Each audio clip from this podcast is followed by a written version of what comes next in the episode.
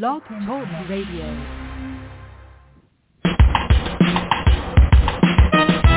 Let's get lost in a better place. Pick up a book, travel through time and space. So much to learn, so much to see. A chance to escape reality. Open your mind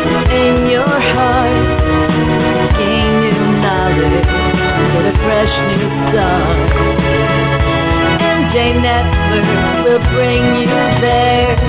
So let's talk about it. Live and on the air. Hi everyone, this is Fran Lewis. This is MJ Network. MJ in memory of my sister Marsha Joyce, and today is a very special day. Happy birthday, Robbie. You are my special nephew, and you're 10 double digits, bright, smart, and an athlete, and so much more. I am so proud of you.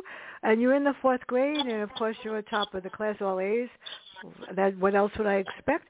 I hope your day is filled with fun presents and hugs galore. Love your favorite aunt, who's cool, Aunt Franny. And now we are ready for the important part of this show. Dr. George Cavuto is here, and we're going to talk about how do you assess children that have learning disabilities in reading. Many reading specialists and classroom teachers need to know all the areas that need to be assessed before coming up with a proper assessment of a child's disabilities.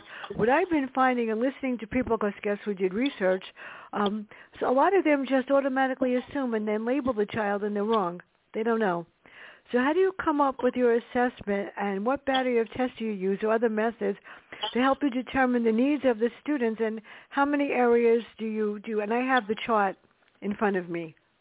So Mhm. good morning. Good morning, Fran. Good morning. Let me add my uh, congratulations and happy birthday to your uh, nephew uh, Robbie. I hope he has Oh, a great day. Uh, it's what that's wonderful. And let me, by the way, let me thank you. I would be remiss if I didn't uh, thank you because uh, you do so many wonderful interviews with uh, best-selling authors, and uh, I've written some books, but they're not. Uh, they're of course nonfiction books. But um, well, when you interview your, your best-selling authors, you talk about products product of the book that they wrote or books. And when you Mhm. talk to me, you talk about process, the process of reading. And and so few interviewers do that. So it would be remiss if I didn't uh, give you kudos for that and to say thank you. Thank you. You're quite and for welcome. those that don't know, my my new book came out last week. It's Faces Behind the Stones, Accusations, and it talks about people that are wrongly accused, and they talk from behind the gravestone. that sounds wonderful. So- would you tell me the title again? His title is Faces Behind the Stone, Accusations. Some of the people are wrongly accused. Some have voices that are silent, and some deserve what they got. What can I say? Ah, sounds sounds uh, sounds sounds like I should put it on my to, to read list, my friend. Uh, thank you so much. Okay, now uh, to get to the uh, question you most certainly you uh, you asked. Um, Mhm.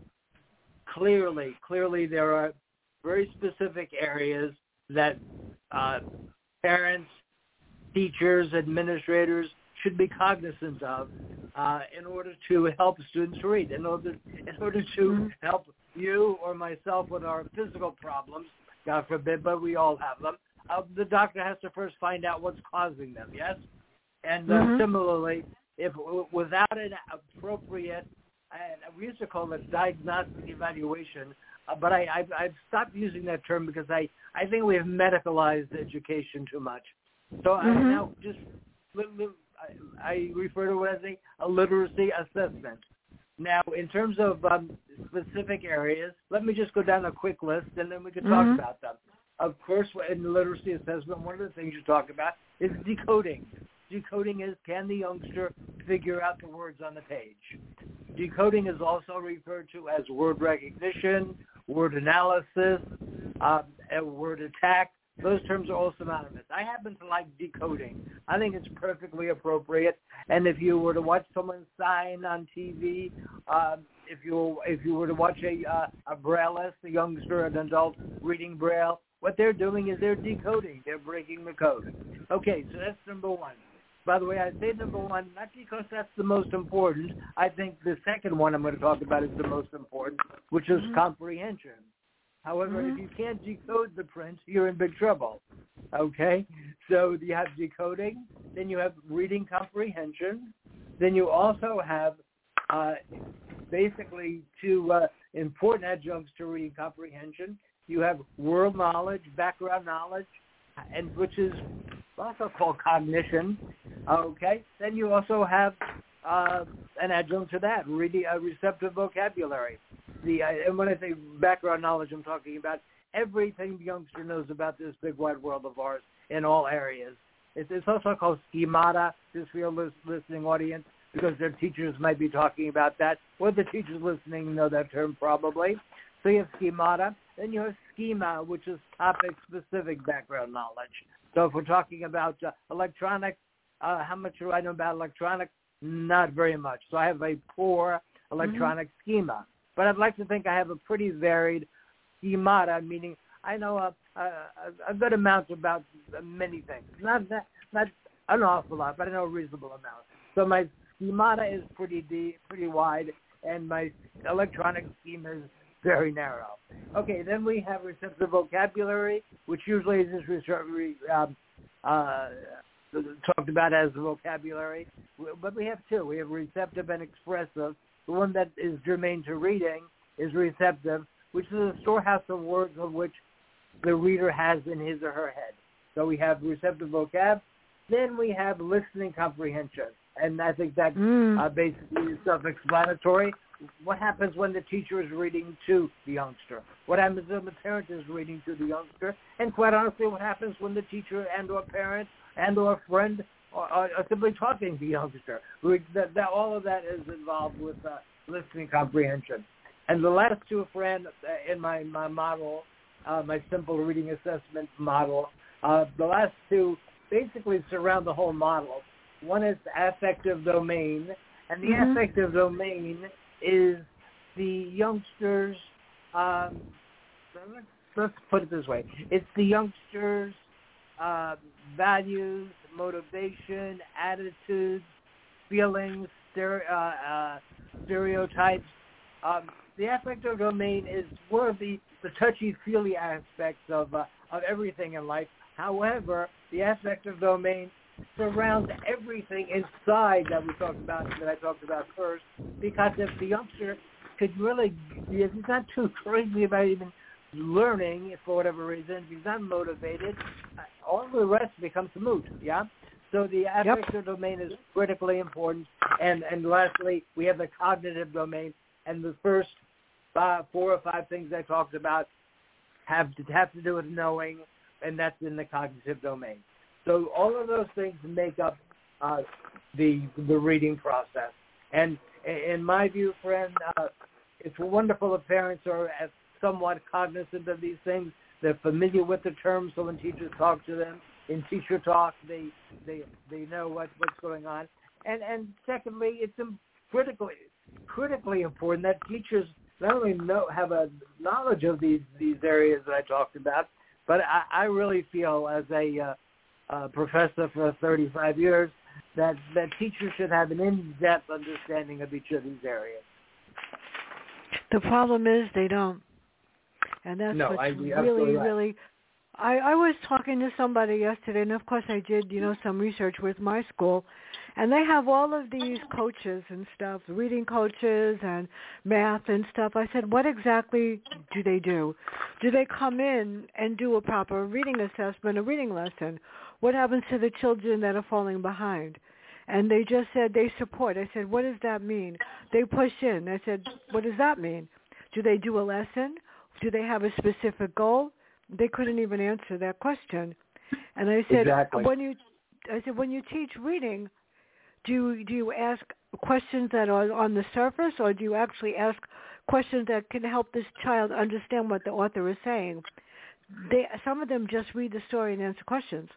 They don't even go Right. deep into it. They don't do word recognition. And I'm finding that when I did reading, and I had to test children when they came into the school, I think the most heartbreaking thing was when the principal said, um, this child, child comes from a, another country. Uh, see if he can be in the right grade, or do you want to leave him back a grade? Oh, I said, God. why don't you, yeah, I said, why don't you let me see what I find? It was Right. very rare that that I had to do that, but I did Yeah. reading. I did, you know, like you said, word recognition, but I didn't do just one battery. I did I did two, then comprehension, and most people don't do listening comprehension. They don't get the higher level of what a child knows. And then Right. I would ask question. Uh, it's sad. It really is very sad because Yeah, ba- yeah. basically they're not trained like like we are, or like I was trained. Yeah. You can tell Hey, that. well, you know, Fran, w- w- way back when, uh, and I'm going to date both of us. I believe it was 1982. Uh, you were sitting in a classroom at Lehman College. Uh, yep, I right, was. red-eyed and bushy-tailed, and uh, uh, without sounding uh, patronizing. One of the, what- I could tell after the first class that you were going to be one of my one of my stars. And I was uh, I Mhm. was, I was a, a rec- recently minted uh, PhD in in reading at the time. Now they they refer to it as with a broader term, which is really more appropriate, literacy. And Mhm. uh, we we both had a very I think interesting experience. But you know. um I, it was just last week that I had a, and I've had several of these uh, uh, re- reconnections with my former students, and that's Oh, wonderful.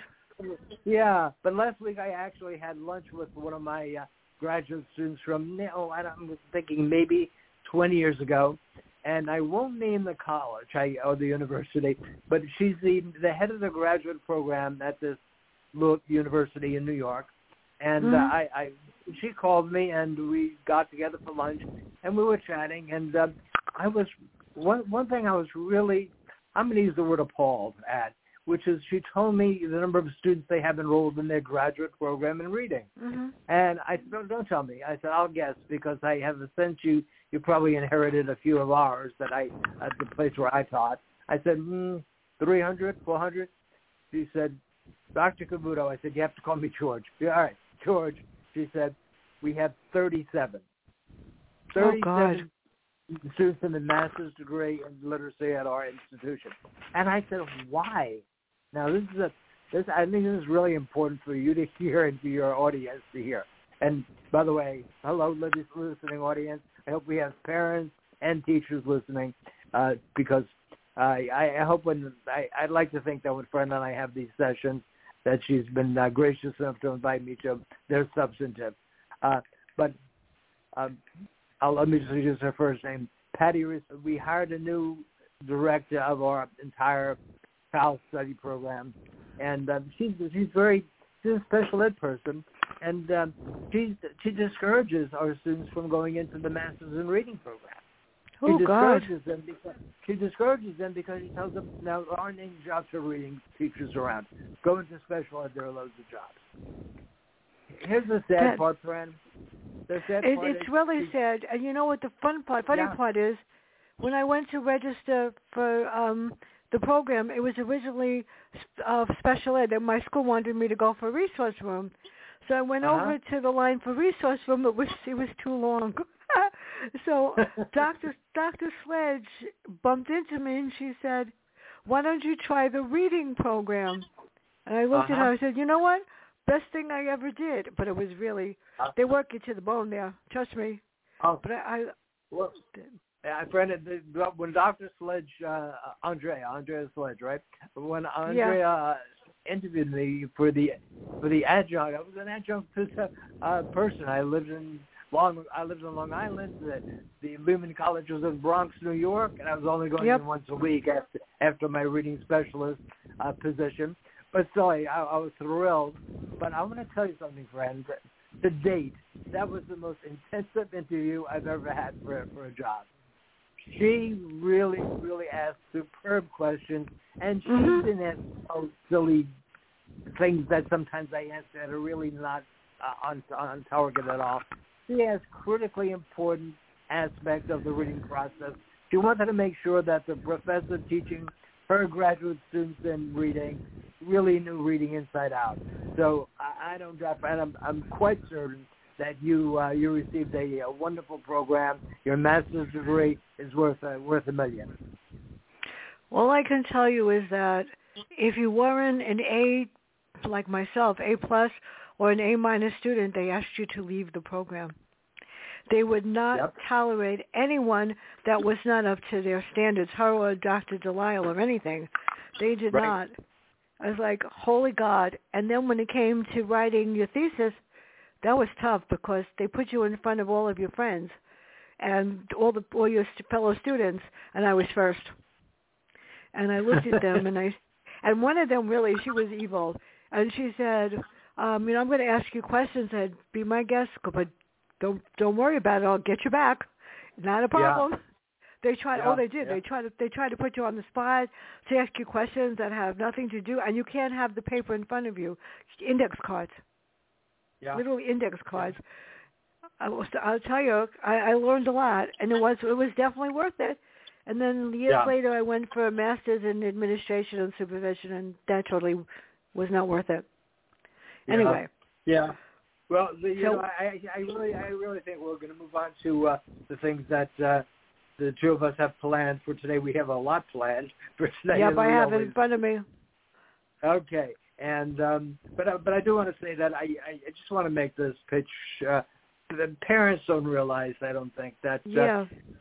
school administrators, uh, uh, the principal of an elementary school, the principal of a high school, typically they have two, maybe two courses in reading under their belts, 6 Mhm. credits, and and anyone that reads the, the reading, the Journal of Reading, the Journal of uh, uh, uh, the Reading Teacher, both publications of the International uh, uh, Literacy Association, it will many articles about the principal should be the driving force behind the school reading program.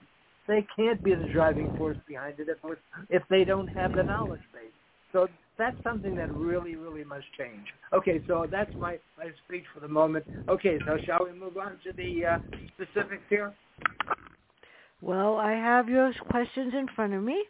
And Okay. you have Alex, you said third grade, and you want to tell Uh-huh. everybody about him. And then I was very brave.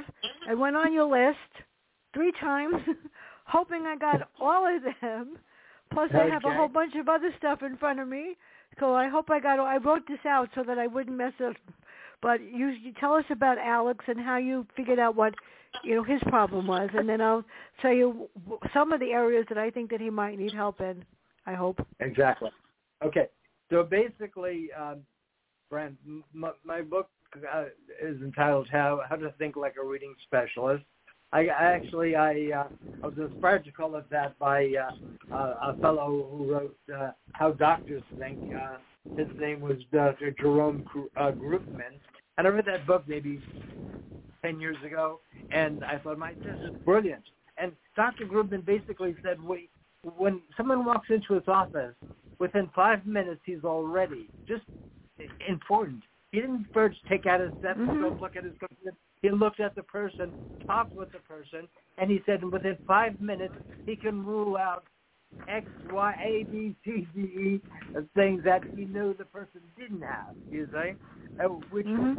is wonderful. In, in other words, the brain makes uh, the brain can make predictions based on what it sees if it has an in-depth schema, and doctors have an in-depth medical scheme, obviously. So I, I borrowed his idea. I, I, I thought, I, I think that's how we learn by, by taking really good things and adopting them.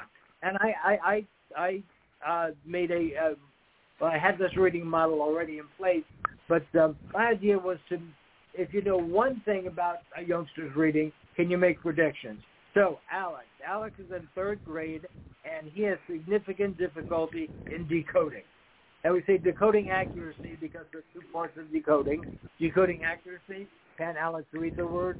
And decoding automaticity, which means how quickly can he read them. Okay? Now, it's, it's possible to have, well, let me not, that'll go on too long. Okay, let me say, so Alex has a uh, significant difficulty in decoding accuracy. Now let me make Okay. the predictions. I can I can make several predictions just based upon that, friend. Then I'll take your questions. Okay? Based simply upon that. If you see he's sitting in my classroom and I see he's in third grade, I happen to ask the kids to do a little out loud reading, uh, just for assessment reasons, and I see that Alex has an enormous difficulty reading the words. Number one, I get him off the hook quickly because I don't want to embarrass him too much. That's ridiculous. Okay, Mhm. uh, but, but I know if he has if he has a dif- difficult time decoding accuracy, there's no way he's going to be an automatic decoder. That would be oxymoronic. That would be a contradiction. Mhm. So the, I got I, I and on my model I put a, a minus right there. Now, what does that tell me about his reading comprehension? Does that tell me anything about his reading comprehension? Absolutely. I already Mhm. know just from that one three minute reading that Alex is going to be in big trouble reading third grade textbooks. Okay, reading anything, quite honestly, uh, because anything at the third grade level, I, I would have to assess exactly where his decoding was, but he's going to have difficulty comprehending it, just like I would have difficulty comprehending Braille text because I can't decode it. Okay.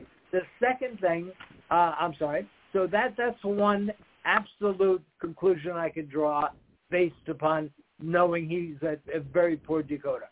What I don't know yet, quite honestly, is I don't know anything about his background knowledge. I don't know anything Mhm. about his vocabulary. I don't know anything about his listening comprehension. But those are the things now I have to find out about as his teacher. Well, Okay. that that I agree. Yes, and and decoding accuracy, and you, you had asked me to uh, include some assessments.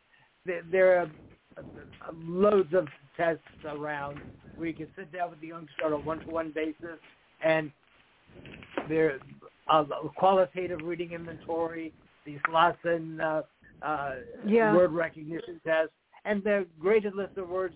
You sit down with the youngster, he reads down the list, and you get a grade level in decoding. Okay, so pardon me.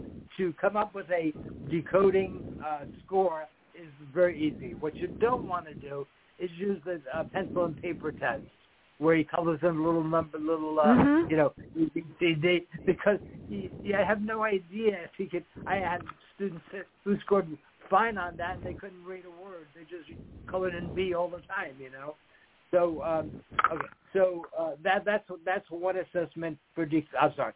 There are several assessments to uh, find out about decoding. However, probably the best one, Fran, as we both know, is just listening to the youngster read aloud. Get a little sample of this uh, reading Mhm. aloud, and you can tell if he's decoding on grade level. If you want, and then you really need to know, kind of specifically, not three point two point five or two point eight, but okay, Mm. is he a second grade decoder? Is he a first grade decoder? Okay, questions about that? Comments? Yeah, I I I agree with you. Um, somebody like that, and trust me, I had sixth graders like that. I had seventh graders like that, and I had Mhm. children coming in and they didn't want to read, and I Sure. didn't want to you know, embarrass them. So I would find um, they would go into a group with where they could read on an independent level, where they felt Mhm. that they had some kind of confidence, and then they, there was never a problem. Um, Mhm. I didn't label. They never label a reading group for top, middle, or bottom. I just said number one. You know, you're this. Give it a, a child's name or a color or something like that. Um, but when they would read on independent level, it was it was fine.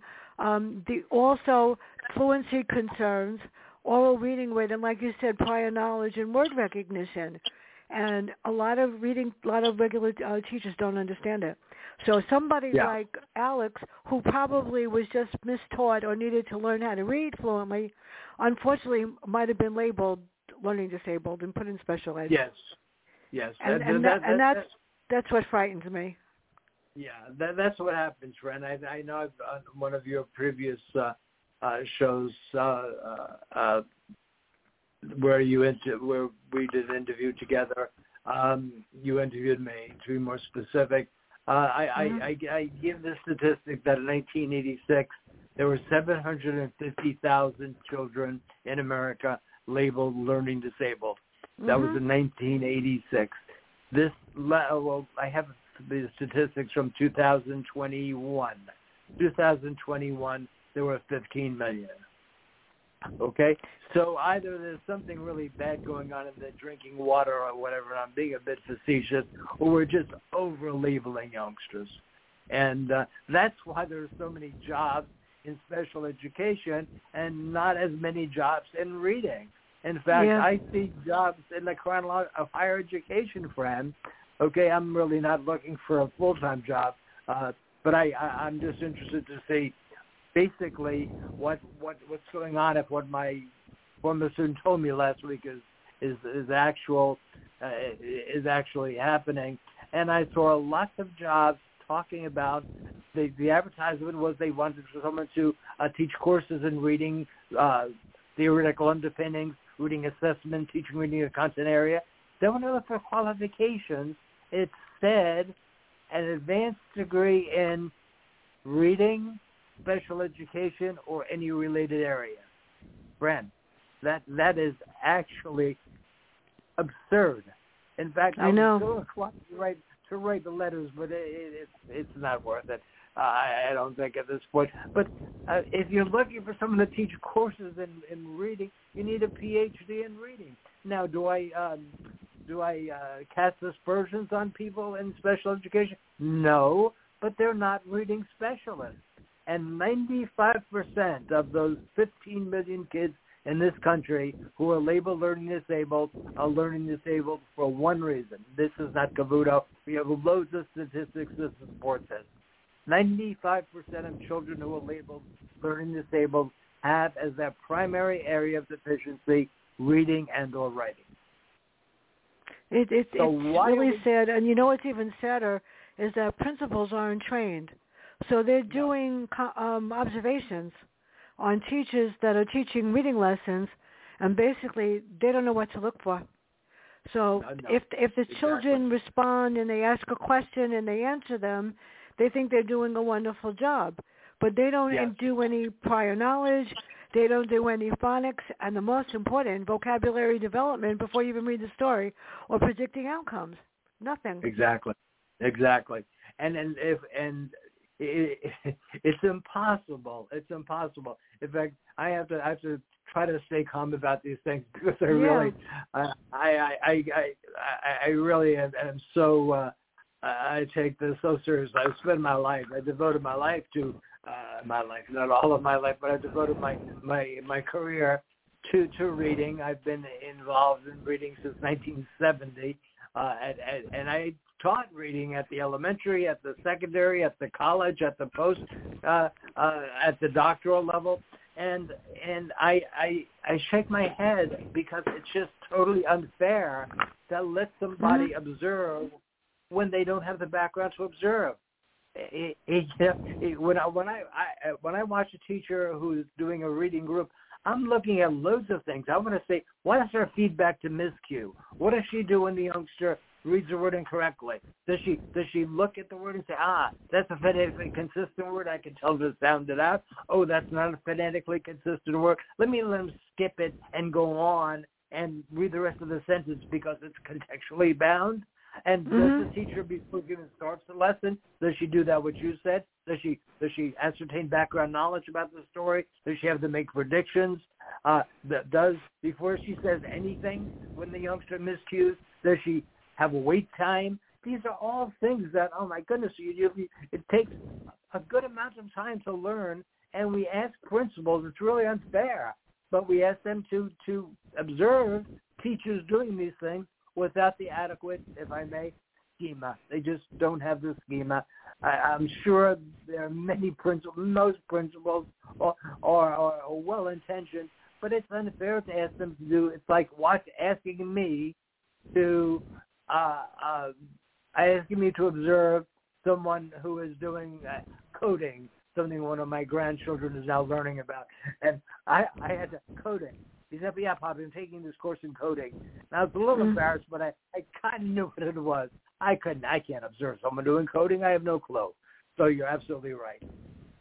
Uh, It- it- by the way, it- uh, It bothers me because, but right before I retired, the day before, they the assistant principal decided to do something really nasty, and she said, "I'm going to observe you doing a reading lesson." I said, "And Uh-huh. your reasoning is why?" Oh, because we haven't, you know, I said, you don't need to observe me. I'm a pro at what I do. We, I was doing Yeah. Dr. Jekyll and Mr. Hyde. Uh-huh. and and I was reading it out loud, but they had copies, and we were talking about acting it out.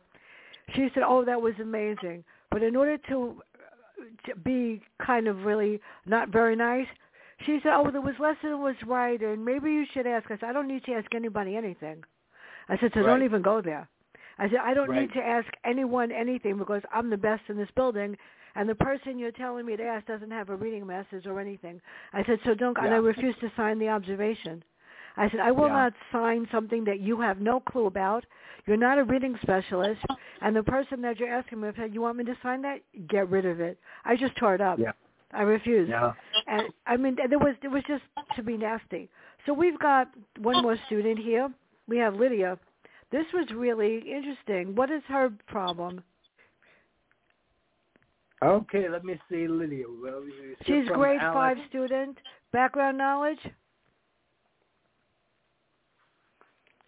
Okay, She she has a deficit in background knowledge, Lydia. Oh yes, Yeah. I see it right here. Yeah, yeah. Uh, uh, now Lydia is a fifth grade student with with a significant deficit in background knowledge. Correct? Mhm. Mhm. Okay.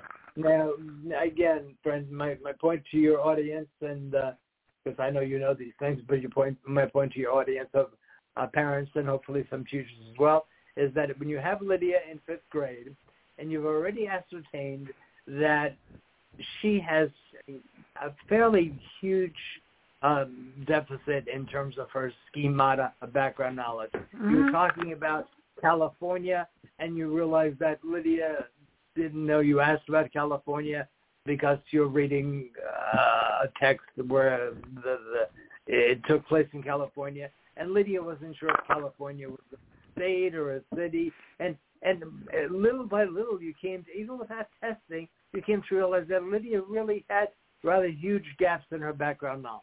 Okay, you you did that through what we call authentic classroom-based assessment. Every time questions came up about things that really she should know, just in general, okay, geography, uh, uh, math, history, she didn't know. So you you have this sense that yeah, Lydia has a uh, a paucity of knowledge in uh, in in her there's a paucity of knowledge, uh, generally speaking. So uh, what is that going to do? Well, two things, Fran. That is going to make Lydia, uh, yeah, impossible, impossible to be a good reading comprehender. She can't be. When you Mhm. have poor background knowledge, you cannot be a good reading comprehender. Why? Because reading involves two things. It's a transaction between the visual information on the page and which we refer to as a print and your your background knowledge. You have to take what that which is on the page and relate it to your background knowledge. So even if she reads the word California, even if she words, reads the word transportation, even if she reads the word uh, uh, uh, test tube, okay, and if she decodes them accurately, fine. But she's she's most probably not going to understand them. Uh, by the way, I gave you I gave you vocabulary examples, but schemata, background knowledge, and vocabulary go together. So to Mm. be a little bit more a little bit more succinct, which isn't easy for me since I tend to be somewhat verbose, but I'll try. So Lydia, without doing any further testing, I know from day one, maybe, and I won't make that judgment after just one time, but after the first week, if I have this hint that, that Lydia has huge gaps in her background knowledge, I can already predict with certainty, with certainty, Fran, that Lydia is going to have poor reading comprehension. She's going to have poor listening comprehension. She's Mhm. going to have poor vocabulary. And you know what? I'm not going to, and I, I, I just, I just know that because I have a uh, in-depth knowledge of process. However, I'm also going to make sure I, I test those areas. All right, I'll sit down with Lydia during a, a time when I have her. Maybe when the other kids go out to art or music or something, I'll I'll steal a few minutes from those uh, those important uh, areas and and sit down with her and test. I'm, I guarantee you, I will find that her receptive vocab is poor, her reading comp is poor, her listening compre even a listening comp. Well, what about if you read to Lydia? It's not going to matter. All you're doing is you're, in fact, Lydia might be a student, okay, if I may, because that's one of my. Well, how is her decoding? It, I, I can't tell you. I have no idea. However, let's say it's good. It doesn't matter. If it's good, she's only going to be word calling because as she Yeah. calls out many many of those words, she doesn't have the the word in her kabasa in her in her her, her head in her cognition to relate it to. So that that's a big that's that's a, a huge deficit. And does that mean that Lydia is? Should we go to uh, a special ed diagnosis? No, Mm-mm. no. What we need to do with Lydia is by knowing that. And as I said, you, this model is not that you you find one area and you make definitive. You make hypotheses about the other area that you follow up on. And then I find out, my goodness, yeah, Lydia is not understanding her uh, fifth grade science book. She's not understanding the social studies book. I don't have to say, well, you know what? I think Lydia has a, uh, I don't know, uh, a uh, an attention deficit disorder. I think I, don't have to go to a, a special ed diagnosis. I I, yeah, I can tell in and of itself that Lydia is going to have huge problems in reading comprehension, listening comprehension, and and receptive vocab. So my job as her teacher is going to be to do all I can to both of those important areas. Okay. Well, And I, have those actually in my in my in my thing over here. I got exactly that. I'm very impressed with myself. That's exactly what it says. And also, Uh-huh. I'm there are probably other kids in the class that have the same problem. So when I Oh, get no I got a I got a group of students in fifth and sixth grade that actually I was not allowed to be absent. The girls were really well behaved and the boys were interesting. And their reading Mhm. level in sixth grade was a graph first and second when I tested them.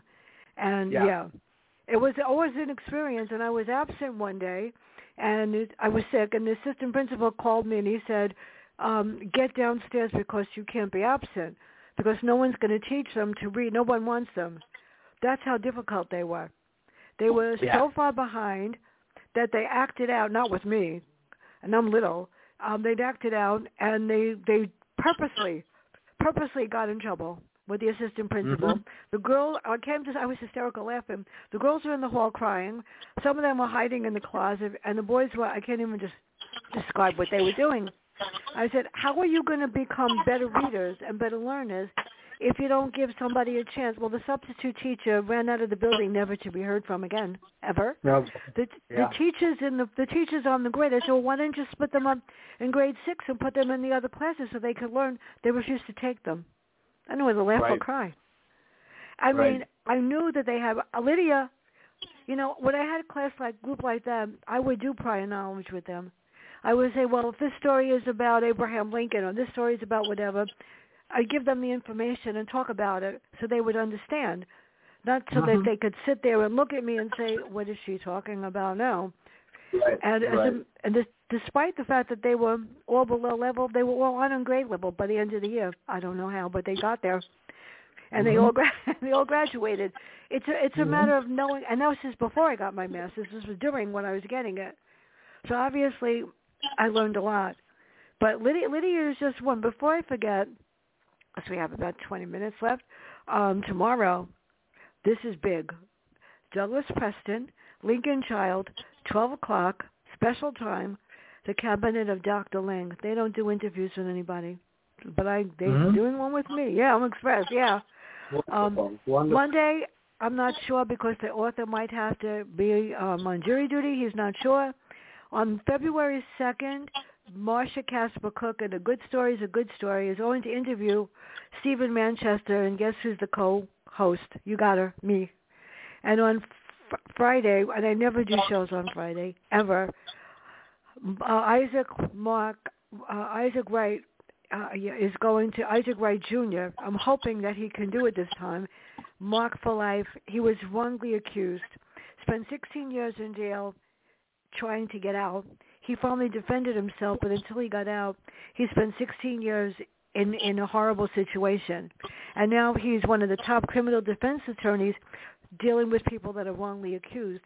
he was supposed to be on the show at the beginning of the month, and unfortunately, he got beat by the judge, so that he had to be on court. So hopefully Um, that will happen. I think we have Yeah. time for one more. Jose, he's an eighth grader.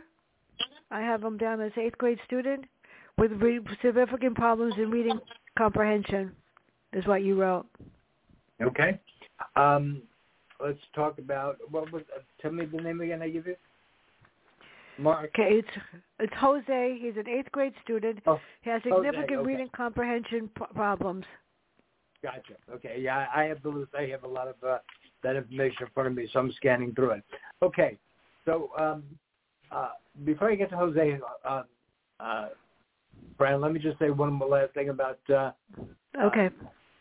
the youngster who had the uh, world knowledge uh, problem, Lydia. I think. Yeah. Mhm, Uh, yes. By the way, it, it's quite possible. It's quite possible that if I were to, you know, I don't know why I would do this, but whatever. If I had Lydia read out loud in class, uh, it's Mhm. quite possible that she might sound beautiful. She might sound fluent. She might sound like a wonderful. Yeah. And and that's so sad because what what's gonna that said that, that she's good at something. That's wonderful. But what's sad is that that kind of hides the problem because teachers Yeah. I don't know. She's such a she's such a good reader. I don't know why she's failing my test and this and that because because some for some bizarre reason in this country we've come up with this ridiculous idea that good decoding equals good reading, and that's simply Uh-huh. not true. Right? Okay. So uh, you, you, that you you know, but I, I wanted to make that point. Yeah, we can we can't let the decoding accuracy and the decoding authenticity fool us. I've had so many so many parents of kids I've tested, but Dr. Cavuto, he can read, he, he just can't get it, and oftentimes they come up. I think he's just lazy, and I think this and that, and that's so Mm. unfortunate because when I see some of these kids, uh, they're not lazy. They, they work their tails off. They just can't get it. Okay, so getting to this um, Jose who has a reading severe reading comprehension problem. Okay, Mhm. um, couple of things. Uh, what is interesting about when I find that out, I have a sense that reading, is the background knowledge, and receptive vocabulary may be poor. Okay, I'm going to say may. The his background knowledge and his receptive vocabulary may be problematic. Um, his listening comprehension may also be poor. And you, you hear a lot of maze with this, and I'll tell you why in a second. His decoding, to be honest with you, I can't tell you anything about that. And here's the reason why. If all I know is that he, when he reads and the class reads uh, a chapter in social studies or a chapter in a novel they're reading, and uh, and I ask questions, Alex is in, uh, uh, no, I'm sorry, Jose's in, in big trouble. He just can't answer the questions. Uh, I can rule out some of those things easily if I just have him read out loud. I could tell him the decode the decoding sounds sounds reasonable. He's getting ninety percent of the words accurate. Well, it's not that, so I can't blame that. Um, and when I when I asked about words, like they said, well, he had he had had some trials and tribulations. Anybody know what tribulation means? What trials and tribulation? Alex's hand is uh, Jose's hand is up. I'm like, oh my goodness. So now, now, I'm wondering, wait a minute. If his receptive vocab is good, and his his world knowledge is good, but yet he still can't comprehend, I let me try something else. And as you said before, you were reading uh, uh, something to the to your class. Uh, you gave us an example. Let me see when I read to the class, which I do uh, Mhm. sometimes, and let me and his listening comp, his listening comprehension was as poor as his reading comprehension. So I have a youngster with a reading comprehension problem, good background knowledge, good receptive vocab, good decoding. What? Well, can I? I can't blame it on attention. I can't. I Mm. can't go to that. I would never initially do that anyway. But I can't go to attention concentration uh, Mm. because the listening comp. I think I mentioned was was good, right? Yeah. No, Mhm. it was poor. It Was poor. Okay. So I can go to that attention concentration route, uh, and if if I have that combination, Fran, That that is Mhm. one that I find is so often mis. I'll use the medical term misdiagnosed or misassessed. Mhm. That's one that is almost always sent to the Committee on Special Education. There must be ADD there, ADHD. Okay, uh, but you see, I don't see that as I'm watching uh, Jose in class. Okay, I don't see that at all. Uh, he seems to be attending, and bottom line is Jose may very well be what is called a passive reader, and a passive reader is a reader who also you you use this term a couple of times in our past talk, a word caller, okay, Mhm. where he's reading the words, but he, for some reason, has internalized the idea that reading is all about reading the words, sounding good when you read them, sounding fluent, and comprehension is very much a secondary or non-existent concern. Now, why would he get that idea? And I'm going to give you a few possibilities. Number one, if you watch teachers in the elementary grades Yep. especially, they reward accurate decoding by almost clapping their hands. The youngster Mhm. reads a paragraph, he reads fluently, he changes his voice, he stops for a period, and a beautiful reading, Jose, beautiful reading. And that happens all the time. Now, uh, do I do I suggest that teachers don't compliment them? No, but I think it would be wise for them to say, "That was beautiful decoding, Jose. Tell me about what you read." Mhm. Huh? That second part, Fran, is seldom done. It, it- of course, some teachers do it, but many don't, especially in grades one, two, three, where reading is seen as a decoding activity only. So, what do we have to do with someone like Jose? In my opinion, he's a word caller. He's a passive uh, a reader, and we have to teach him active processing strategies. We have to teach Jose, uh, Jose uh, Mhm. met, those so-called meta comprehension strategies, thinking about thinking. We have to teach Jose how to, after every sentence he reads, ask himself, okay, what did I do before he goes on to the next sentence? Mhm. What did I just read? Who, what, where, when, why? Okay, ask himself those questions. If it's a, a novel or if it's science or social studies and it lends itself to visualization, we have to teach him how to visualize that which he's read. And this the, all, all of that which I've just talked about is not easy to do. It's not hard, but but it takes a while. We have a youngster who has the he has a flawed theory of reading. His theory is that reading is saying words and and sounding out words, and we have to. And and sometimes I'm sorry when he listens, he does the same thing. But in listening, see, it's probably even more profound because in listening, when we ask him questions and he can't answer those, we don't have that good that good decoding to to say, well, he could do that though, you know. Uh, the passive reading, passive listening. pardon me. No one is quite certain what causes them that to happen. Uh, I have so many parents that, "But Doctor, I think he's just lazy. I think he doesn't care."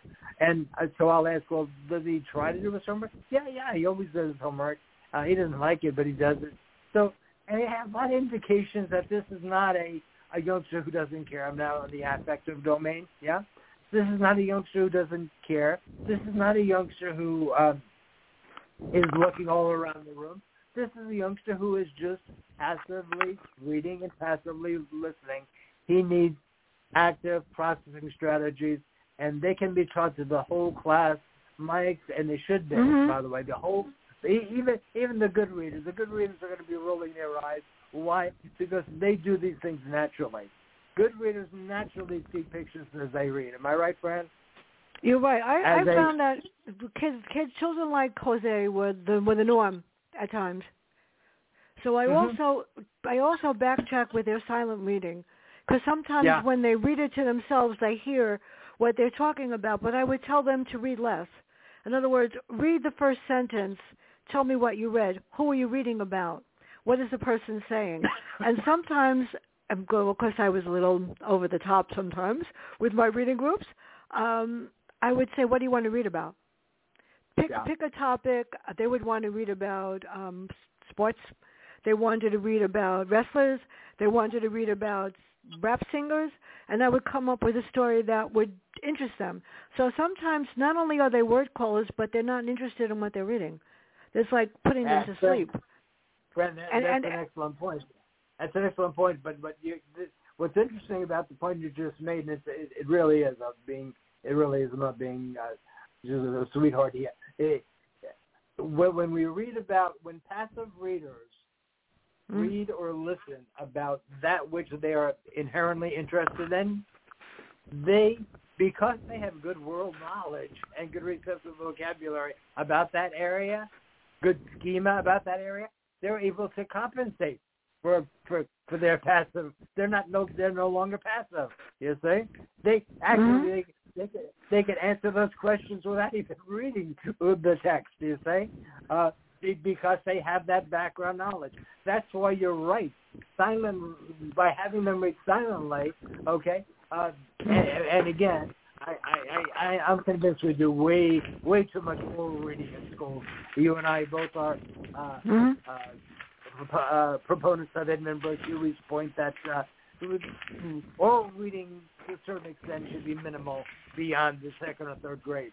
But uh, yeah, absolutely. That uh, the Jose, if he reads something he's interested in, if you can Mhm. find things he's interested in. But parents, when they tell me that, but Dr. Widow, he understands stuff he reads in his, you know, about it. He he's captain of the football team when he reads stuff about the plays and and the Yeah. and things about football. And and I explain to them that's exactly that's and that's wonderful. But unfortunately, in school, as we both know, and as I say to the parents, they don't ask you, Jose, what would what are you interested in learning about today?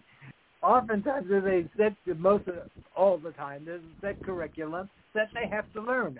That doesn't mean that we don't capitalize on those interests, as you Mhm. rightfully said, by make by giving them things that they are interested in to read at home, to read for fun, to read during sustained silent reading in schools. Absolutely.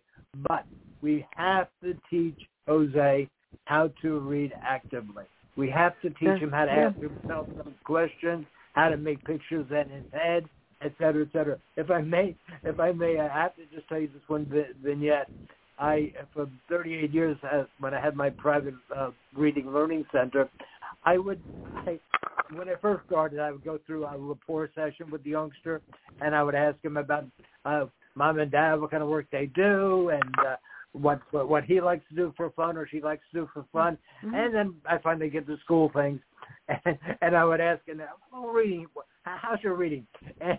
And, maybe maybe I did that for six months, and I had more than a few kids say to me, look me right in the eye and say, put their hands up in the air and say, "Well, why do you think I'm here?"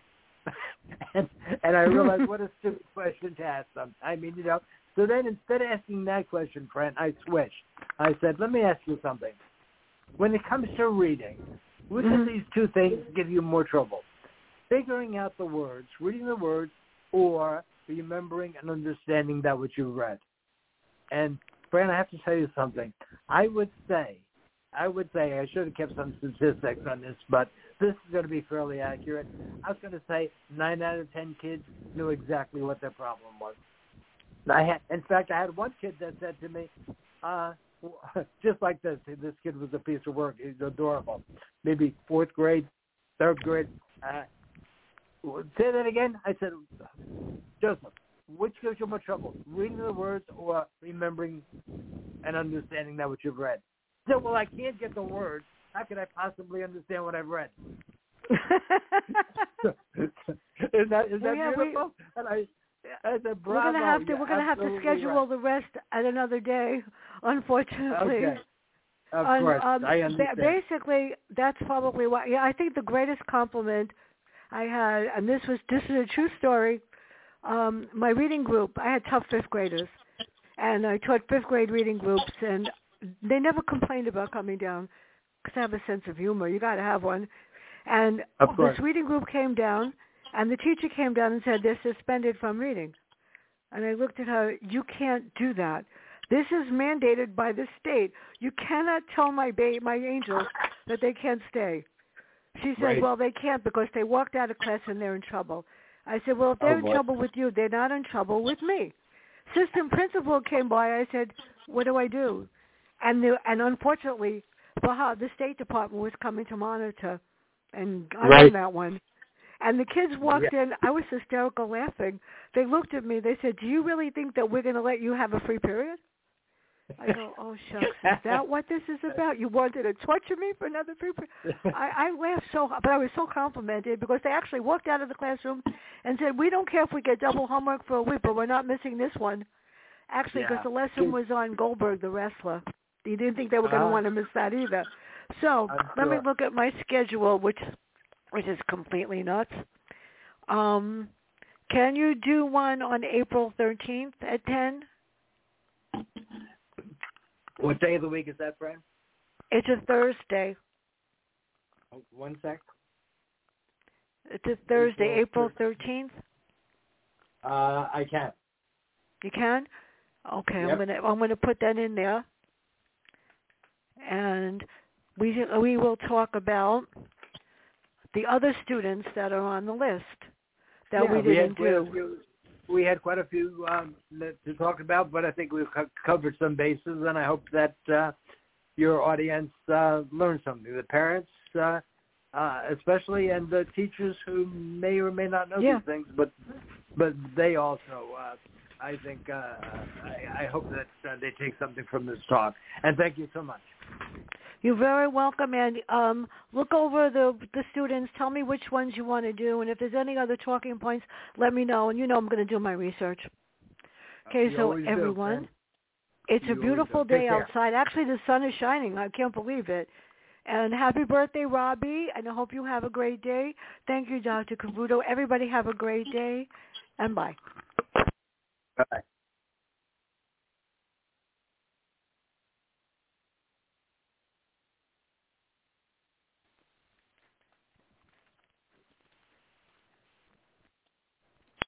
Lucky Land Casino asking people what's the weirdest place you've gotten lucky? Lucky? In line at the deli, I guess? Aha, in my dentist's office.